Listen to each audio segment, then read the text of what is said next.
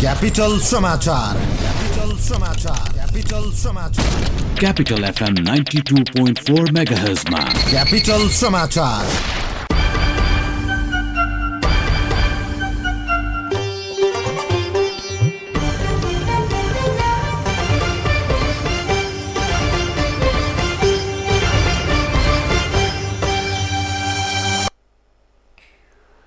नमस्कार। बिहान नौ बजेको क्यापिटल समाचारमा स्वागत छ। उपस्थित छु म बसन्ती राई। सुरुमा प्रमुख समाचारका शीर्षकहरू।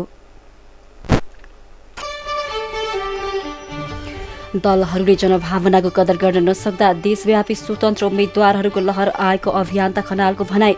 प्रतिबद्धता पूरा गर्न नसक्दा दलहरूप्रति वितृष्णा पैदा भएको टिप्पणी आगामी चुनावमा धेरै स्वतन्त्र व्यक्तिले निर्वाचन जित्ने दावी। फेरि बढ्यो पेट्रोलियम पदार्थको मूल्य। पेट्रोलमा प्रति लिटर दुई रुपियाँ र डिजेल तथा मट्टीतेलमा नौ नौ रुपियाँ वृद्धि। अब पेट्रोलको मूल्य प्रति लिटर एक सय एकासी रुपियाँ डिजेलको एक सय बहत्तर पुग्यो। वर्षासँगै खसेको पहिराका कारण मध्य पहाडी लोकमार्ग अवरुद्ध।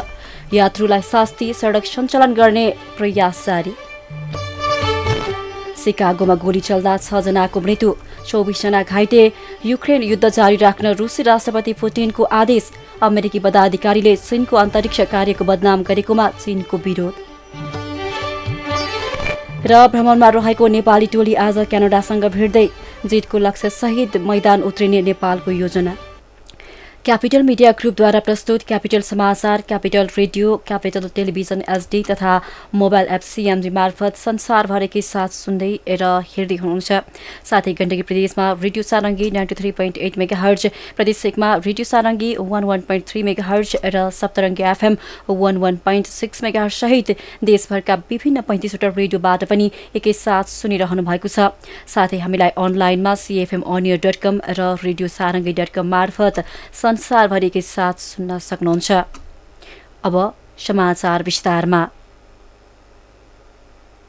दलहरूले जनभावनाको कदर गर्न नसक्दा देशव्यापी स्वतन्त्र उम्मेद्वारहरूको लहर आएको स्वतन्त्र उम्मेद्वारी अभियन्ता दिनेश खनालले बताउनु भएको छ। क्यापिटल मिडिया ग्रुपको विशेष कार्यक्रम सिधा कुरामा बोल्दै खनालले नेपालमा राजनीतिक दलहरूले जनताको सामु गरेका प्रतिबद्धता पूरा गर्न नसक्दा अहिले उनीहरूप्रति वितृष्णा फैलिएको बताउनुभयो। उहाँले आम नागरिकले आफ्नो देशको लागि केही गर्छु भनेर स्वतन्त्र रूपमा चुनावी मैदानमा आउनु सकारात्मक भएको बताउँदै आगामी चुनावमा धेरै स्वतन्त्र व्यक्तिले निर्वाचन जित्ने दावी गर्नुभयो। भर्खरै सम्पन्न स्थानीय तहको निर्वाचनमा देशका विभिन्न ठाउँमा स्वतन्त्र उम्मेद्वार नेतृत्वमा आएर आफ्ना जिम्मेवारी निर्वाह गर्न थालेको थोरै मात्र भएकाले अहिले नै उनीहरूका बारेमा टिप्पणी गर्न स्वाभाविक नभएको बताउँदै खनालले यदि उहाँहरूप्रति उहाँहरू पनि जनअपेक्षाभन्दा बाहिर गएर काम गर्न थाल्नु भयो भने त्यसले समाजमा नकारात्मक सन्देश दिने बताउनुभयो। स्वतन्त्र सांसदहरूले जुन नीति बनाउँछन् नीति आवाज उठाउँछन् होइन? त्यसले राम्रो देशको लागि दुर्गामी नीति बनाएपछि उहाँहरू सफल हो। हामीले गर्दै गरेर नगरिकन अहिले शङ्का गर्नुपर्ने स्थिति विमलजी मैले देखाएको छैन। स्वतन्त्रले पक्का पनि दलीय भन्दा स्वतन्त्र जहिले पनि स्वच्छ हुन्छ निस्वार्थ हुन्छ भन्ने मलाई लाग्छ त्यो। किनभने दलको दबावमा उहाँहरूले कुनै निर्णय गर्नु पर्दैन एउटा कुरा। एउटा नेपाली नागरिक भएर आम नेपाली जनताको बोल भोइस राख्न सक्नुहुन्छ। त्यसमा पनि धेरै भयो भने त उहाँहरूको पनि भोइस होला नि त स्वतन्त्र पनि भोइस त। बिसजनाले जित्यो भने त भोइस ठुलो होला। तिसजनाले जित्यो भने झन् ठुलो भएर सरकारमा पनि जान सक्नु होला। यो त विभिन्न सम्भावनाहरू छन्। किन? खनालले आगामी प्रदेश र संघीय निर्वाचनमा देशका विभिन्न भागबाट उल्लेखनीय रूपमा स्वतन्त्र उम्मेद्वारहरू विजय हुने समेत बताउनुभयो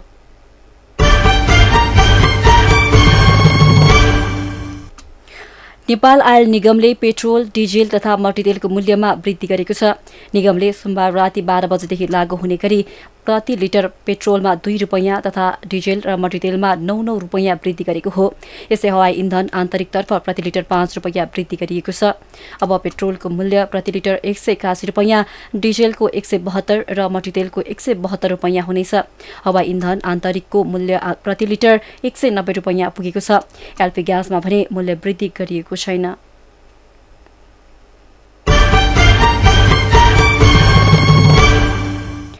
नेपाली कङ्ग्रेसले आज पदाधिकारी बैठक बोलाएको छ।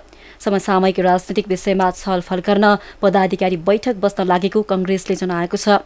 बैठक केन्द्रीय कार्यालय सानेपामा दिउँसो एक बजे बस्नेछ। बैठकमा कङ्ग्रेसका भातृ र शुभेच्छुक संस्थाका विधानको टुङ्गो लगाउने मुलुकको समसामयिक राजनीति लगायत विषयमा छलफल हुने कङ्ग्रेस केन्द्रीय कार्यालयका मुख्य सचिव कृष्ण प्रसाद पौडेलले जानकारी दिनुभयो। बैठकमा आउँदो निर्वाचनको तयारीका विषयमा पनि छलफल हुने बताइएको छ। कङ्ग्रेसले गएको स्थानीय तहको निर्वाचनको समीक्षा र विविध विषयमा छलफल गर्न यही असार सत्ताइस गते केन्द्रीय कार्य समितिको बैठक समेत बोलाएको छ।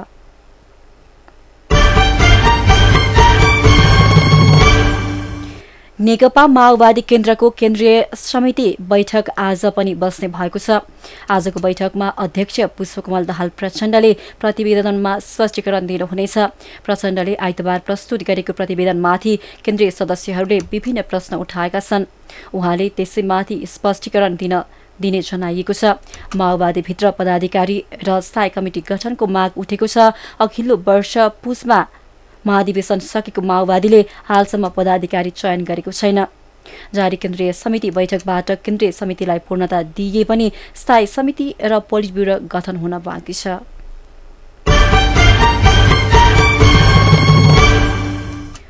सत्तारूढ जनता समाजवादी पार्टी जसपा औपचारिक रूपमा विभाजन हुने भएको छ। संघीय परिषद अध्यक्ष डाक्टर बाबुराम भट्टराई र केन्द्रीय समितिका अध्यक्ष उपेन्द्र यादव बीच विवाद बढ्दै जाँदा पार्टी विभाजनको संघारमा पुगेको हो। भट्टराई र यादव यसअघि नै आपसी सहमतिमा पार्टी विभाजन गर्न सहमत भइसकेका छन्। सोही सहमति अनुसार जसपा औपचारिक रूपमा विभाजनको घोषणा हुन लागेको हो। यादव समूहले केन्द्रीय समितिको बैठक सत्ताइस र अठाइस असारमा वीरगंजमा बोलाएको छ। भट्टराई समूहले समेत केन्द्रीय कमिटिको विस्तारित बैठक उन्तिस र तीस असारमा बैठकमा बोलाएको छ। सोही बैठकबाट जसपा औपचारिक रूपमा विभाजन हुने बताइएको छ।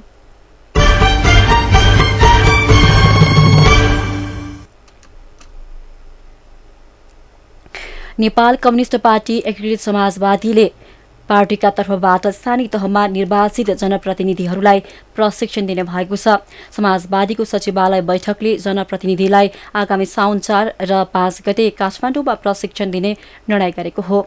शीर्ष नेतृत्वबाट स्थानीय तहका अधिकार स्वायत्त शासन प्रदेश तथा केन्द्रसँगको समन्वय पार्टीसँगको सहकार्य पारदर्शिता लगायत विषयमा प्रशिक्षण बैठक सञ्चालन गर्ने निर्णय भएको महासचिव बेदुराम भूषालले जानकारी दिनुभयो। प्रशिक्षक प्रशिक्षण सञ्चालन गरी देशभर नेतृत्व विकास तथा संगठन सुदृढीकरण गरिनेछ। समसामयिक राजनीतिक अवस्थामा समेत छलफल गरेको बैठकले हालै सम्पन्न केन्द्रीय कमिटी केन्द्रीय परिषदको बैठकले पारित गरेका राजनीतिक प्रतिवेदनका साथै केही निर्णयमा समेत छलफल बैठकले गरेको छ। पार्टी अध्यक्ष माधव कुमार नेपालको अध्यक्षतामा बसेको बैठकले निर्वाचनको समीक्षा र पाँच दलीय गठबन्धनमा भएका कमी कमजोरीमा थप प्रष्ट हुनुपर्ने ठहर गरेको छ।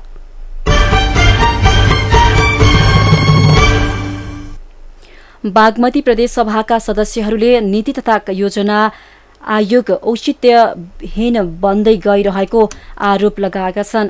प्रदेशको विकास निर्माणका योजनाहरू सांसद र मन्त्रीहरूको पहुँचका आधारमा छनौट हुँदा प्रदेश नीति तथा योजना आयोग भर्ती केन्द्रको रूपमा मात्र सीमित भएको उनीहरूको भनाइ छ।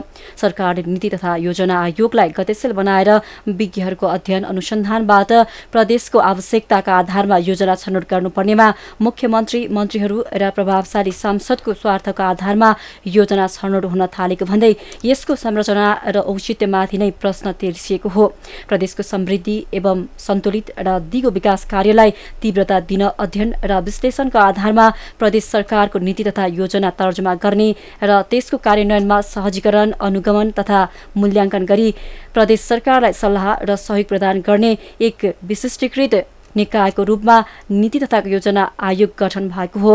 आफ्नो क्षेत्राधिकारभित्र रहेर विकास र समृद्धिको काम गर्न दुई हजार पचहत्तर सालमा प्रदेश नीति तथा योजना आयोग गठन भएको थियो।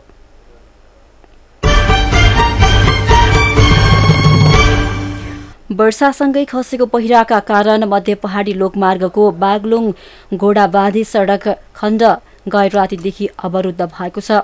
बागलुङ नगरपालिका र काठेखोला गाउँपालिकाको सिमाना नजिकै बोक्सेको खाल्टोमा पहिरो खो खसेका कारण सो सडक खण्ड अवरुद्ध भएको हो। सडक अवरुद्ध हुँदा लोकमार्ग भएर चल्ने लामो तथा छोटो दूरीका सवारी साधन बाटोमै थन्किएका छन् भने यात्रुले शास्ति बेहोरिरहेका छन्।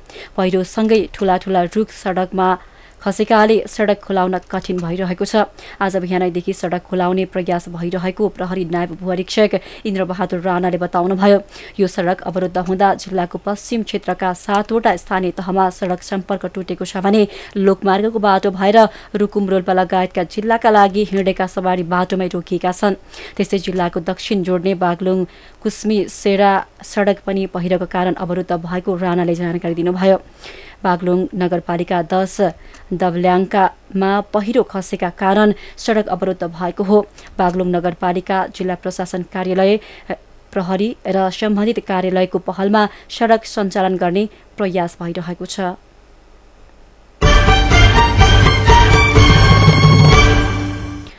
जल तथा मौसम पूर्वानुमान महाशाखाले हाल देशभर मनसुनी वायुको प्रभाव रहेको जनाएको छ। महाशाखाका अनुसार गण्डकी लुम्बिनी कर्णाली र सुदूरपश्चिम प्रदेशमा सामान्यदेखि पूर्ण बदली रही बाँकी प्रदेशमा आंशिकदेखि सामान्य बदली रहेको छ। गण्डकी र लुम्बिनी प्रदेशका धेरै स्थानहरूमा साथै बागमती कर्णाली र सुदूरपश्चिम प्रदेशका थोरै मेघ थुरै स्थानमा मेघगर्जन सहित हल्कादेखि मध्यम वर्षा भइरहेको छ। आज देशभर आंशिकदेखि सामान्य बदली रहनेछ। देशका धेरै स्थानहरूमा हल्कादेखि मध्यम वर्षाको सम्भावना रहेको छ। सुदूरपश्चिम प्रदेश कर्णाली प्रदेश र गण्डकी प्रदेशका एक दुई स्थानहरूमा भारी वर्षाको समेत सम्भावना रहेको छ।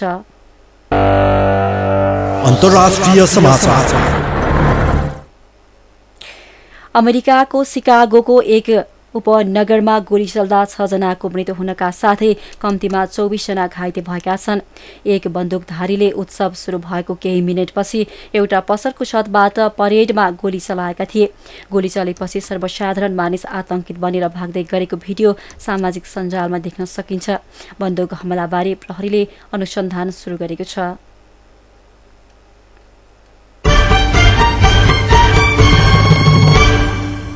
रुसी राष्ट्रपति भ्लादिमिर पुटिनले युक्रेन युद्ध जारी राख्न आदेश दिएका छन्।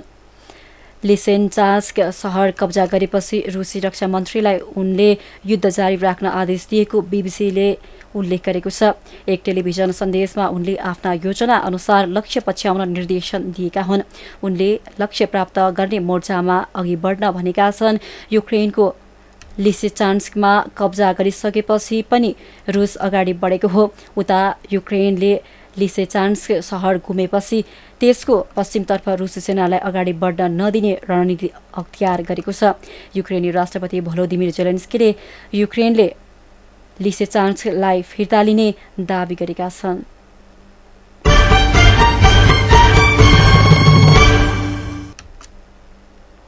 चीनको परराष्ट्र मन्त्रालयका प्रवक्ता चाउ लिचेनले जुलाई चार तारिक अमेरिकाका केही पदाधिकारीहरूले चीनको सामान्य र व्यावहारिक अन्तरिक्ष कार्यको बदनाम गरेकोमा गैर जिम्मेवारपूर्ण भनाएको कडा विरोध गरेको बताएका छन्। अमेरिकी राष्ट्रिय अन्तरिक्ष ब्युरो अर्थात् नासाका प्रमुख बिल नेसनल नेल्सनले जर्मनीको सञ्चार माध्यमलाई अन्तर्वार्ता दिँदै चीनको अन्तरिक्ष योजना सैनिक अन्तरिक्ष योजना भएको भन्दै चीनले चन्द्रमा कब्जा गर्ने कुरा बताएका थिए।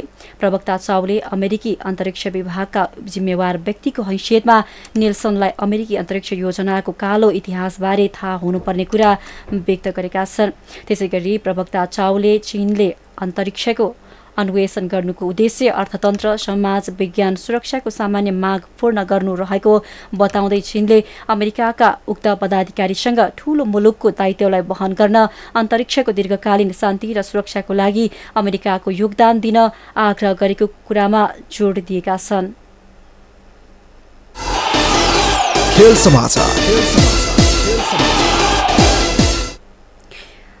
क्यानाडा भ्रमणमा रहेको नेपाली राष्ट्रिय क्रिकेट टोलीले आज घरेलु टोलीसँग खेल्दैछ। पहिलो एक दिवसीय अन्तर्राष्ट्रिय खेलका लागि क्यानाडामा रहेको नेपालले घरेलु टोलीको घरेलु टिमको सामना गर्न लागेको हो। क्यानाडाको किङ सिटी स्टेडियममा खेल नेपाली समयअनुसार राति पौने आठ बजे सुरु हुनेछ। दुई सिरिजका लागि क्यानाडा पुगेको नेपालले अघिल्लो खेलमा जित दर्ता गरेको छ। सुखद सुरुवात गरेको नेपाल आज समय जितको लक्ष्यसहित मैदान उत्रिनेछ। उता क्यानाडा नेपाललाई हराएर घरेलु सिरिजमा उत्कृष्ट प्रदर्शन गर्ने योजनामा छ। खेल समाचारसँगै बिहान नौ बजेको क्यापिटल समाचार सकियो।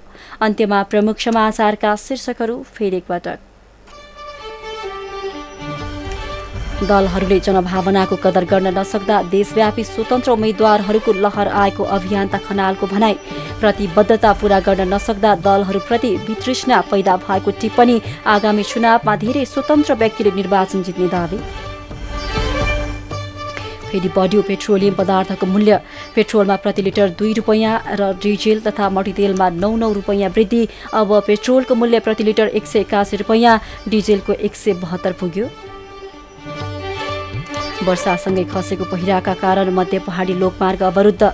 यात्रुलाई शास्ति सडक सञ्चालन गर्ने प्रयास जारी। सिकागोमा गोली चल्दा छजनाको मृत्यु चौबिसजना घाइते। युक्रेन युद्ध जारी राख्न रुसी राष्ट्रपति पुटिनको आदेश। अमेरिकी पदाधिकारीले चीनको अन्तरिक्ष कार्यको बदनाम गरेकोमा चीनको विरोध। र भ्रमणमा रहेको नेपाली टोली आज क्यानाडासँग भिड्दै जितको लक्ष्यसहित मैदान उत्रिने नेपालको योजना। हवस् त बिहान नौ बजेको क्यापिटल समाचार सकियो। म बसन्ती राई बिदा हुन्छु नमस्कार।